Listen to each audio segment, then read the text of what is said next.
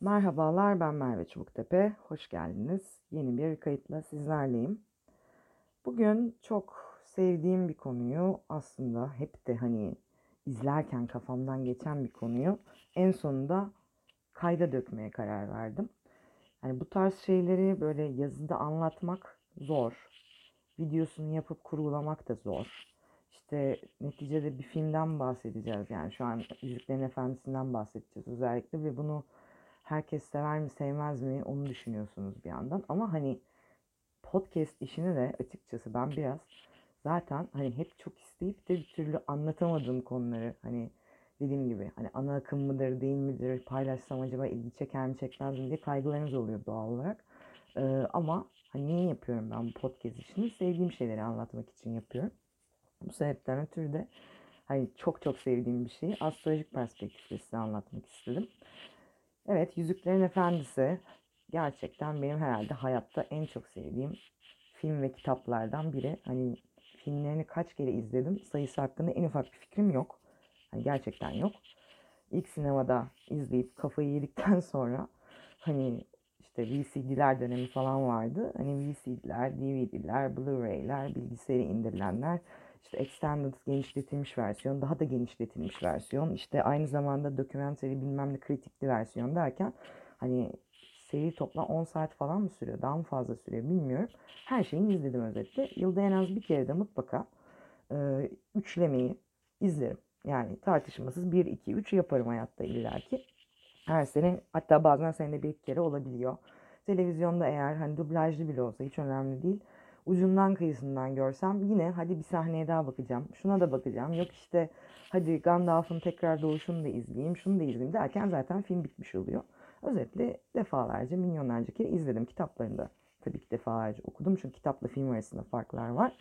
Ee, Hobbit serisi ondan sonra çekildi. Tabii ki ilk üçlemeden sonra bir, bayağı zayıf bir seriden bahsediyoruz. Ama hani Peter Jackson ne çekse ben yine izlerim şahsen. Hani tabii ki en büyük hayalim de bu tüm hikayenin başı olan Silmarillion, bütün öykünün başı, Orta Dünya'nın yaratılışını anlatan ve orada inanılmaz öyküler var gerçekten. Onları bir gün televizyonda, sinemada bir şeyde izlemek. Galiba e, yanlış bilmiyorsam da dizisi yapılacak, ikinci çağı anlatacak.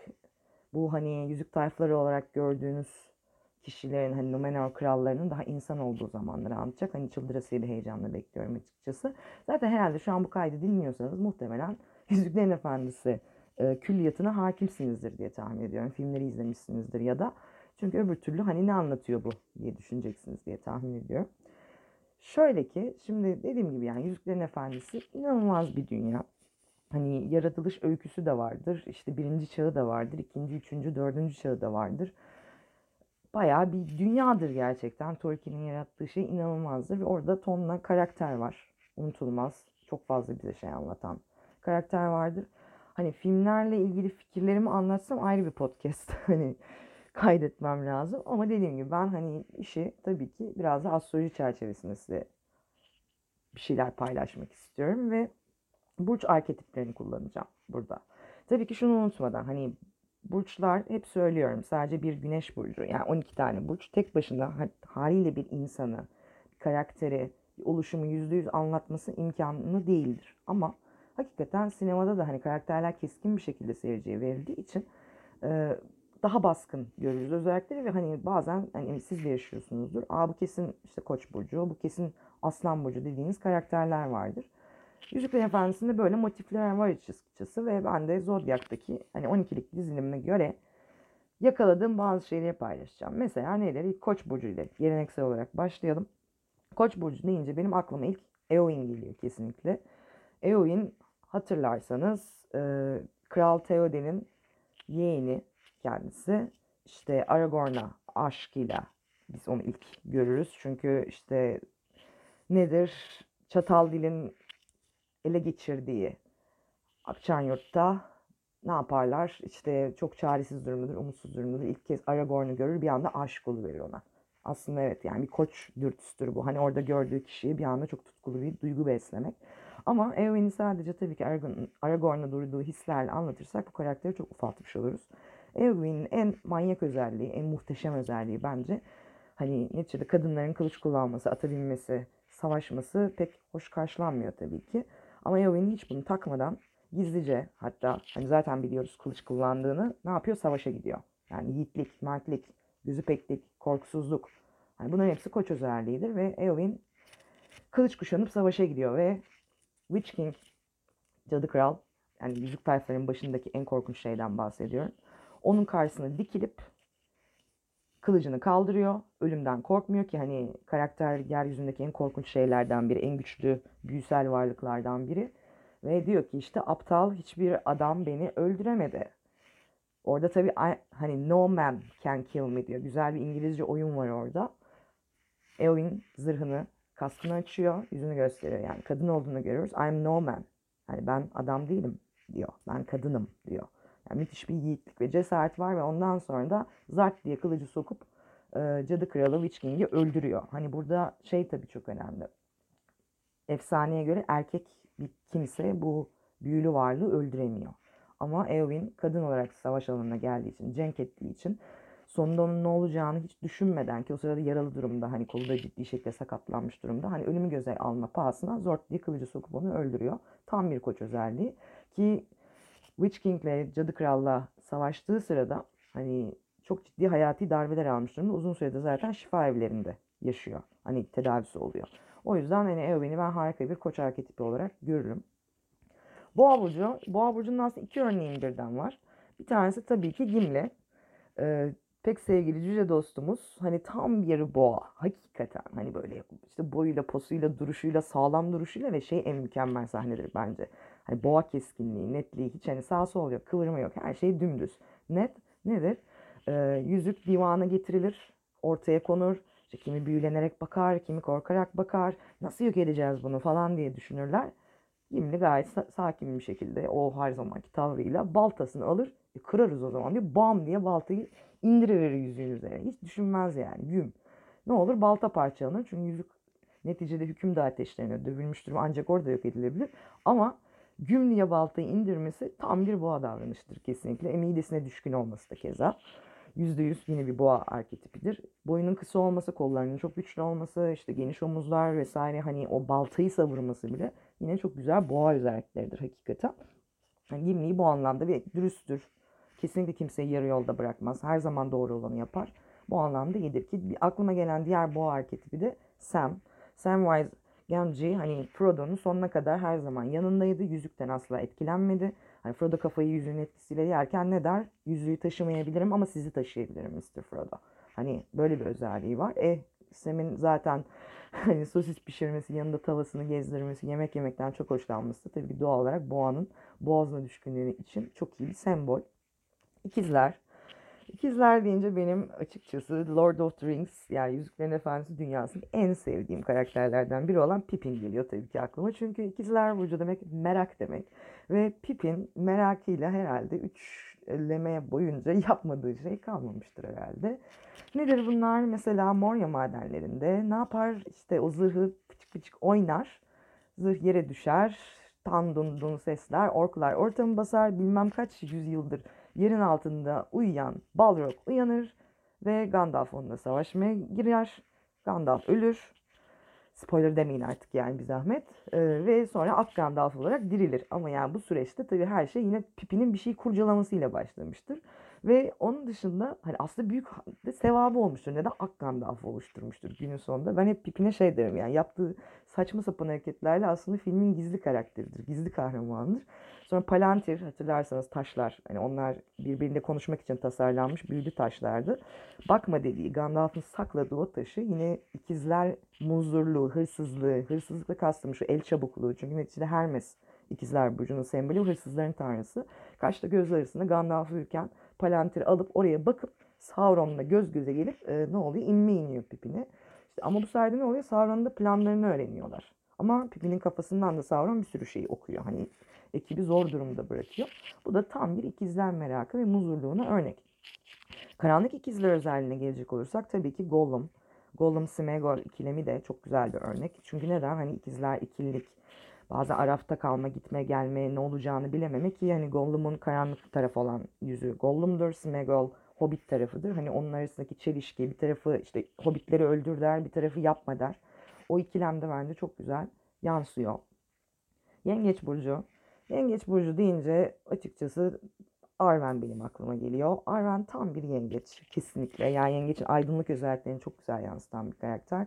Çünkü bir kere zaten o, yani Liv Tyler da bu arada Yengeç Burcu. Hani o dolu dolu, buğulu buğulu, mavi mavi bakarken su elementinin o duygusallığını bir kere gözlerinden çok güzel hissediyoruz ama asıl Aragorn'a olan aşkı, hani bitmek bilmeyen aşkı ve hani asla kaybetmediği umudu, son anına kadar ona güvenmesi inanılmaz derecede yengeç bir özellik. Ama asıl şu, işte Arwen en sonunda babası Elrond ikna ederken nedir? Terk edecektir artık. Valinor'a, uzak bir yerlere gidecektir. İmgeleminde, rüyasında bir anda hani babasını da gördü. Çocukluklarını görür, oğullarını görür, gelecekte doğuracağı. Ve aslında tam limanlara gidecekken çocuğu gördüğü anda, hissettiği anda koşarak geri döner. Yani çocuk neden? Yengeç anaçlık demektir. Hani çocuğa duyulan sevgi demektir. Annelik demektir. Babalık demektir. Bu sebepten ötürü de hani çocuğu olacağını öğrenince belki çok az umut olmasına karşın, hani belki bu olasılık çok çok düşük olmasına karşın koşarak Aragorn'a gider. Ee, tekrar onunla buluşmak üzere hani döner ve ne der? Ben burada gerekirse ölümlü olarak öleceğim. Yani çünkü elfler burada kalırsa, Valinor'a gitmezse ölümlü hale geliyorlar ama çok uzun bir yaşla ölümlü hale geliyorlar. Bu da ne demek? Sevdiği herkes, insan olan herkes ölecek. Arwen çok uzun bir süre hayatı tek başına geçirecek ki böyle oluyor gerçekten sonunda. Ama her şeye rağmen bunu seçiyor çünkü aşık, çünkü seviyor. Yani çok güzel bir yengeç arketipi. Ve Aslan. Aslan Burcu'nda da benim Lord of the Rings'teki Yüzüklerin Efendisi'nin en sevdiğim, en hayranlık duyduğum, en hani gel desin, geleyim, öl desin, öleyim dediğim karakteri görüyoruz. Tipi bile öyle zaten. Theoden.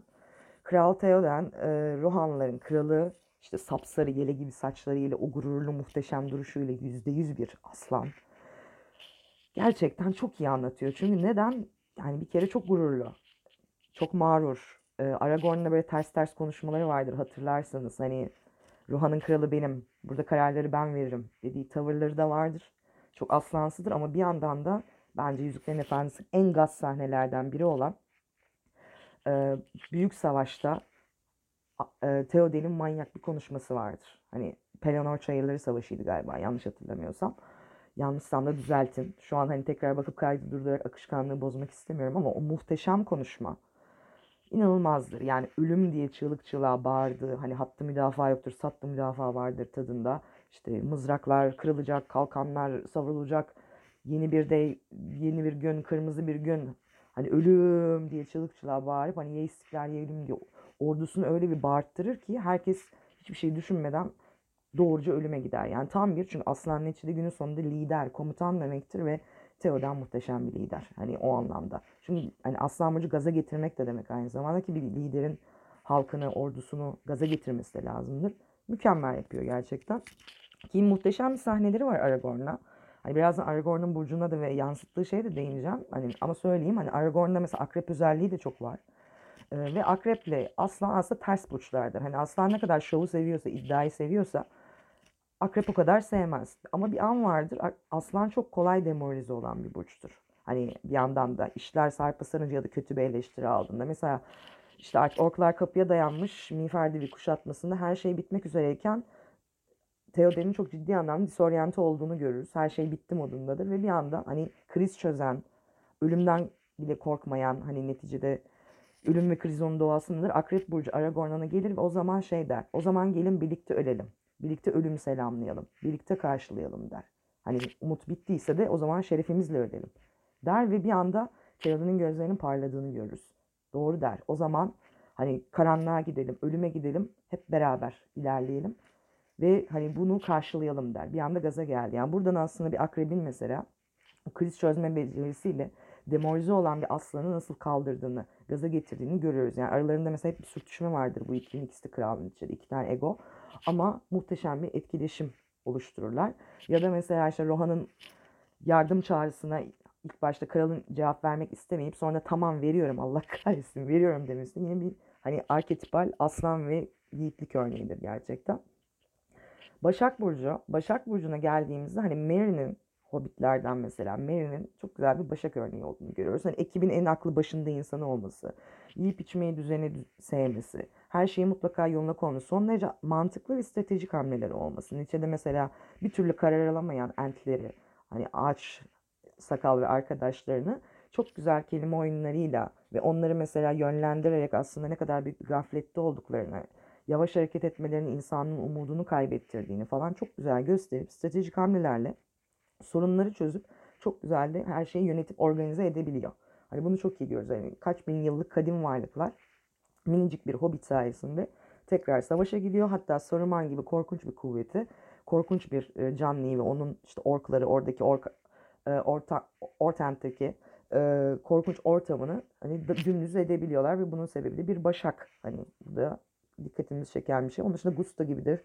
Hani her şeyin böyle sağlıklısını, iyisini, güzelini yemeyi sever Mary gerçekten. Bu da bence başak özelliği. Hani boğadan çok, böyle nom nom yemekten çok. Sam dedim ya daha boğa. Mary daha başak bir karakter. Ki hobbitlerin hani tarımı sevmeleri, doğal sevmeleri, işte o muhteşem hoş ortamları, işte bitki, tarla, çiçekler gibi şeyler de aslında genel olarak hep başak arketipali olarak karşımıza çıkar. Ve terazi burcu.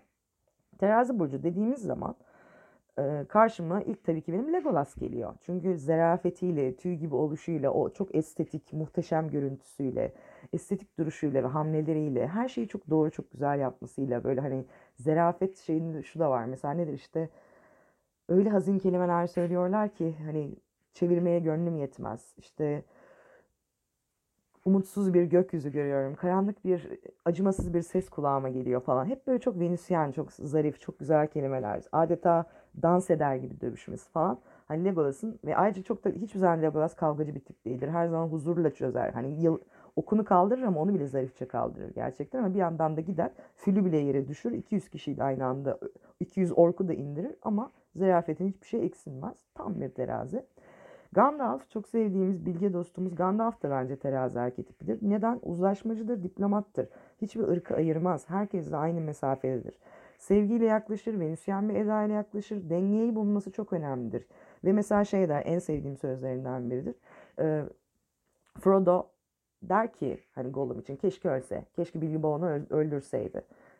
Ama der ki Gandalf da, hani kimin ne zaman yaşayacağını bilemezsin.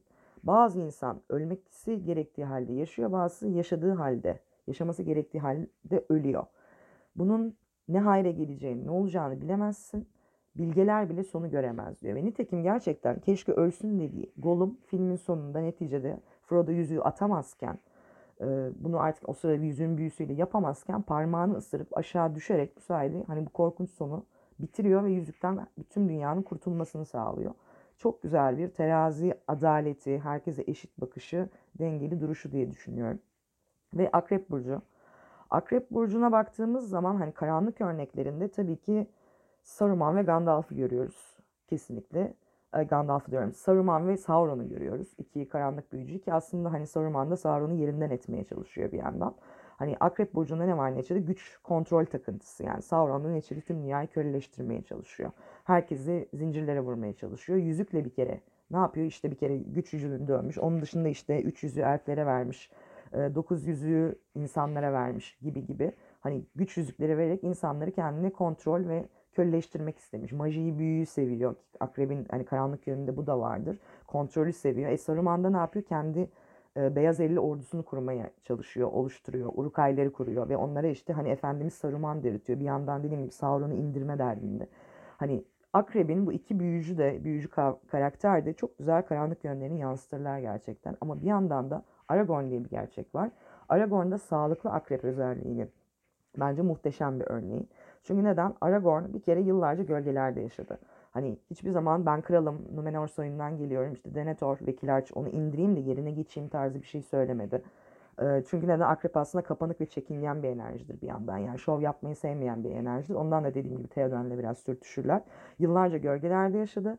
Onu kendine getiren şey de hani bir yandan hem bir yengeç işte arketipi olan Arwen'in sevgisi hem de kayınpederi Kova burcu arketipi olan Elrond. Bakın kare burç. Aslında Elrond da onu dürtüklüyor en sonunda. Hani kılıcını eline al, kendine gel, hayata dön. Hani artık korucu olmayı, ranger olmayı bırak ve lütfen tahtın varisi olarak, kral olarak ortaya çık der. Ki araları da biraz sürtüşmelidir. Hani güvenmez e, Elrond ona. Neden? İnsanlara güvenmez, soyuna güvenmez. Ama aralarındaki sürtüşme de yine mesela Aragorn'un kendine gelmesini sağlar. Aragorn her zaman çok soğukkanlıdır.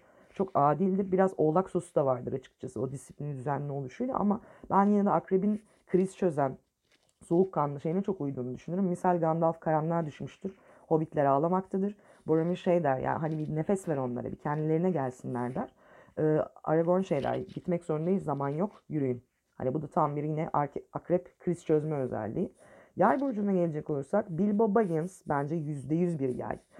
Ee, yani çünkü o hani yazdığı muhteşem romanı Hobbit öyküsünde de görürsünüz ki yani bir kere Bilbo yerinde oturmayı hiç sevmez. Çok sıkılır. Yüz küsur yaşına gelse de hala macera peşindedir. Ki Hobbit döneminde de hani o merak duygusu, keşfetme duygusu, keşf hani o seyyah duygusuyla yola çıkmıştır ve inanılmaz şeyler yaşamıştır. Müthiş bilgiler öğrenmiştir. Hani gerçekten harika bir yay arketipidir Bilbo. Gezmeyi sever, yeni şeyler keşfetmeyi sever. Öykülerini biraz abartarak anlatmayı sever ki yay zaten bir şeyleri abartma ve büyütme anlamına da gelir. Bilbo'nun aynı zamanda hani şu özelliği de var tabii. Mesela güç yüzüğüyle çok uzun yıllar yaşamasına karşın hani yaydan içeri Jüpiteryen enerji var. İyimser ve iyiye doğru giden bir enerji var. E, dürüst bir enerjidir aslında. Hani içten ve dobra bir enerjidir. Ne oluyor? Yaydan etki yaydan diyorum. Yüzükten etkilenmiyor Bilbo. Hani tamam bırakırken çok zorlanıyor. Yüzüğü görünce de bir kriz geçiriyor. Çok doğal yani neticede adam yüz, çok uzun yıllar güç yüzüğüyle hani herkesin korktuğu Gandalf'ın eline bile almaktan çekindiği en büyülü ve en karanlık objeyle yaşamış. Ama onu öyle ya da böyle o evde hani Bilbo Baggins kendine gel deyip Gandalf hani yüzüğü vermek istemiyor. Bir diklendiği anda tamam tövbe deyip elinden bırakıp gidiyor. Yani mesela bu da neticede yaylar bir şeylere hiçbir zaman bağlı olmazlar. Her zaman yeni bir şey arayış içinde oldukları için bir şeye hani sonuna kadar sıkı sıkı yapışmadıkları için bırakabilmiştir yüzüğü. Bu yüzden de çok iyi bir yay arketipidir diye düşünüyorum. Ve Oğlak Burcu'na baktığımızda karanlık oğlağı örneğin kesinlikle Denethor. yüzde yüz. Ee, çünkü neden? Güç delisi. Yani güce çok takıntılı. Bir kere vekil harç aslında kral değil ama neticede kralların soyu tükendiği için o sistemin başında. Ve o yüzden sürekli bunu vurguluyor. Aşırı derecede insanların konumuna, gücüne e, yaydığı bu tarz otoriteye çok saplantılı ve bu yüzden yani oğullarından daha yiğit olan, ön planda olan, hani arketip olarak daha güçlü olan e, Boromir'i çok seviyor e, ve daha sakin geri planda olan oğlu Faramir'i hiç hoşlanmıyor ve hani oğlu öldükten sonra da sürekli onu iğneliyor. Keşke sen ölseydin de oğlum ölmeseydi diyor.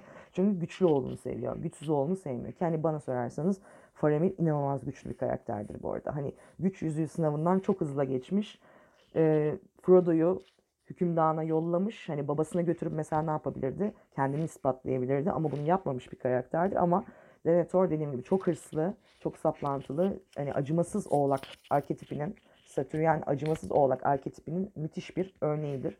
Ha diğer yandan mesela Thorin, e, Hobbit'ten tanıdığımız Thorin, Kral Thorin tam tersi iyi örneğidir. Yiğittir, çok merttir. Evet bir ara ne olur?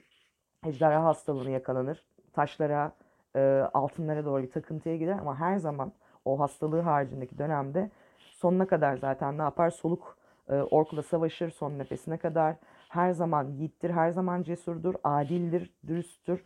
Hani hiçbir zaman Thorin'in bir falsosunu görmezsiniz. Ve adamları ne kadar düşse de kalksa da sonuna kadar adamlarıyladır. Onları asla terk etmez. E, kötü hissettiklerinde her zaman onları organize eder, düzenler. Çünkü oğlak yönetici demektir bir kere. Hani kralın iki türü vardı. Bir hani Theoden gibi daha iddialı, daha altın altın parlayan bir de daha böyle cool, sakin krallar vardır ki yani Thorin bence güçlü oğlak arketipine muhteşem bir örnektir. Hani Aragorn'da biraz hafif hafif oğlak arketipine çalar ama bence akrep daha baskındır. Ve kova burcuna geldiğimizde Elrond tam bir kova burcu. Kesinlikle tam bir kova burcu. Niye? Çünkü bir kere arif. Her dili bilir, her ilmi bilir, her cismi bilir. Yani kesinlikle budur ve işte divanı toplayan da odur. Bütün yüzük hakkında bilgileri de sahip olan odur. Elflerin başında olan da odur ki elfler çok hava canlısı insanlardır. Yani hava tarzı bir yapıya sahip bence ırktır kesinlikle. Ve geleceği görebilmesi, her şeyi hesaplayabilmesi, hani insanlara çok ve elflere tüm ırklara inanılmaz tarafsız olması ama bazen de hani kendi bilgeliği ve ırkı sebebiyle de hani zekası sebebiyle aslında en çok çok yani Elrond çok zeki bir karakter neticede. Ee, zeki olduğu için de diğer insanları biraz küçük görmesi elflere, hatta bazı elfleri, bazı işte cüceleri vesaireleri hani ırkları daha farklı görmesi, kendi ırkından bile insanları belli seviyenin altını pek sevmemesi. Ee, bu da kova entelektüelitesini temsil eder. O yüzden de hani Elrond bence tam bir kovadır ama hani her savaşta yerini alır. hani son savaşta yerini almamıştır. Doğru, çünkü oradaki rolü farklıdır bu sefer, ama son ittifak savaşında, yani Sauron'un ilk yok edilişinde mesela en önde kahramancı savaşırken görürüz kendisini. Hani bir de tipinin gençliğine bakmayın, çok yaşlı bir insandan bahsediyoruz. Hani Elrond bence müthiş bir kova arketipidir. Ve balık burcuna gelecek olursak Frodo tabii ki. Yüzde yüz. Hani kendini bir kere feda eden, o hani divanda herkes birbirine girerken böyle yüzük alevler içinde yanarken kim götürecek? Hayır, sen götüreceksin. Elflere kimse güvenmez. Cücelere asıl hiç kimse güvenmez. İnsanların Allah belasını versin noktasındayken Frodo bir anda ben götüreceğim der. Hatta böyle Gandalf'ın gözleri dolar. Hani bilir çünkü hikayeyi, neler olabileceğini, ve herkes böyle döner kalır. Ve hani hobbitler kimsenin korktuğu bir ırk olmadığı için bir anda tabii ki ona güvenirler. Ee, ve hani yüzük Frodo'ya verilir. Balık zaten kurban ve kurtarıcı demektir. Mesih aynı zamanda sembolizmasıdır. Ve hani Frodo hakikaten ne yapar? Canı pahasına yanında Sam'le birlikte. Ama kendi gidecektir aslında. Sam'i de istemez en başta. Hani Sam neticede bunu zorlayarak yapar ama ölümü göze alır ki hani çok büyük bir fiziksel eziyete maruz kalır. Yüzük sebebiyle ayrıca nedir? Yüzük tayfları onu bıçakladığı için, hani o bıçağı yediği için Mordor'un hayatı boyunca fiziksel ve psikolojik acılar çekecektir. Ee, yüzüğü taktıkça ve Mordor'a yaklaştıkça giderek hani kafayı yemeye de başlar. Hani kendini çok yani giderek mesela Gollum'a sempati duymaya başlar. Yüzüğün etkisine girmeye başlar ki balık nedir? İki alem arasında gidip gelen, ki hani yüzüğü takarak neticede öbür aleme de geçmiştir. Tayfları da görmüştür. Karanlıkla da yüzleşmiştir. İşte ne bileyim şelop onu yakalamıştır. Hani dev örümcekten bahsediyorum. İğnesiyle zehirlemiştir. Yani başına gelmeyen kalmamıştır ve gerçekten iki alem arasında sıkışmıştır ki hani bıçakla yaralandığında şey der Aragorn. Hani gölge aleme geçmek üzere. Yani tam bir balığın düşebileceği on ikinci ev karanlık enerji durumunu gösterir. Ama sonunda evet yüzüğü gerçekten son anda atamayacak duruma kadar gelir. Bu da çok normal bir şey. Son ana kadar neticede güçlü gitmiştir. Oraya kadar gelmiştir. Ne yapar? Dediğim gibi Gollum ısırır atar ama olsun. Neticede Frodo ölümü göze almıştır. Yani kartallar daha geleceği belli değilken zaten onlar da hani artık öleceklerini düşünerek oradadırlar. Çok güzel bir balık arketipidir. Ve aslında burçları bitirdim. İki karakter daha var. Biri Boromir. Hani Boromir'de ben yiğitlik anlamında hem koç enerjisi görüyorum bir yandan bakacak olursak. Gururda da aslanı görüyorum. Yani ateş elementini görüyorum. Ama mesela Boromir kendi adıma hani Yüzüklerin Efendisi'nin bence en karmaşık karakterlerinden biridir. En çelişkileri olan bir karakterdir. O yüzden onu tek burca sığdıramadım. Hani sırf Boromir için bile ben hani podcast e, yayınlayabilirim. Daha doğrusu Boromir, Faramir ve e, babaları Denethor'un ilişkileri üzerine bile hani bir yayın yapabilirim. O yüzden hani Boromir'i tam oturtamadım. Galadriel için hani bir akrep enerjisi de var. Mesela neden? Hobbit'i düşünürseniz eğer Sauron'un karşısına çıkıp, yüzük tayflarının karşısına çıkıp hani majiyi muhteşem şekilde kullanması çok güçlü bir aslında akrep enerjisi, ama bir yandan da hani balık da var onda. Hani neden? Kadın majisyen. Hani mesela o halini düşünün. Davranışlarını düşünün. Hani o enerji de var ama biraz daha akrebe çalıyor gibi geliyor bana. Mesela yüzükle imtihan olduğundaki haliyle. Ama hani o ego kibir şeyinde hani tek başına da akrep yetiyor mu emin olamıyorum mesela. Dediğim gibi yani ben Galadriel'in çok komplike bir karakter olduğunu düşünüyorum ve tek burçla sınırlandıramayacağım bir karakter olduğunu düşünürüm. Hani başka karakterler de vardır ama ilk aklıma gelenleri hani anlatmak istedim size özellikle. Dediğim gibi yani Yüzüklerin Efendisi muhteşem bir şey ama eğer ki Silmarillion'a özellikle okumadıysanız hani çok ağırdır dili. Biraz notlar alarak e, okunması gerekir ama bu Orta Dünya nasıl oluştu? Evren nasıl oluştu? Yaratılış nasıl başladı? İşte Yüzüklerin Efendisi dünyasının tanrıları nedir? İlk kuşak elfler nedir? İnsanlar nedir? İşte hayatınızı duymak istediğiniz en iyi aşk hikayelerinden birini duymak istiyorsanız Beren ve Lúthien'in öyküsünü okuyun mesela. Ee, çok fazla şey var. Yani Silmarillion'u mutlaka okumanızı öneririm gerçekten. Çok etkileyici bir kitaptır. Yani Yüzüklerin Efendisi dediğim gibi çok güzel bir şey. Çok özel bir şey. Şimdi size anlattıkça benim de canım çekti. Acaba yine baştan mı başlasam, bir şey mi yapsam bilmiyorum. Her an yapabilirim gibi geliyor. Ee, böyle yani anlatımım. İnşallah hoşunuza gitmiştir. Yani sizin de eğer hani aslında şu bu karakter şu burçta olabilirdi, şu böyle olabilirdi dediğiniz şeyler varsa, aklımdan kaçan konular varsa lütfen bana yazın. Çok hoşuma gidiyor çünkü farklı bir açıyı dinlemek. Ya da başka bir filmi hani astroloji perspektifinden inceleyelim diyorsanız film önerilerinizi yazabilirsiniz. Instagram'daki Merve Çubuktepe hesabıma hani podcast'in yayınını paylaştığım posta ya da başka bir yere ya da mesaj atarak bana fikirlerinizi iletebilirsiniz. Kaydın sonuna geldik. Dinlediğiniz için çok teşekkür ediyorum. Kendinize iyi bakın. Yeni kayıtlarda görüşmek üzere. Hoşçakalın. Bay bay.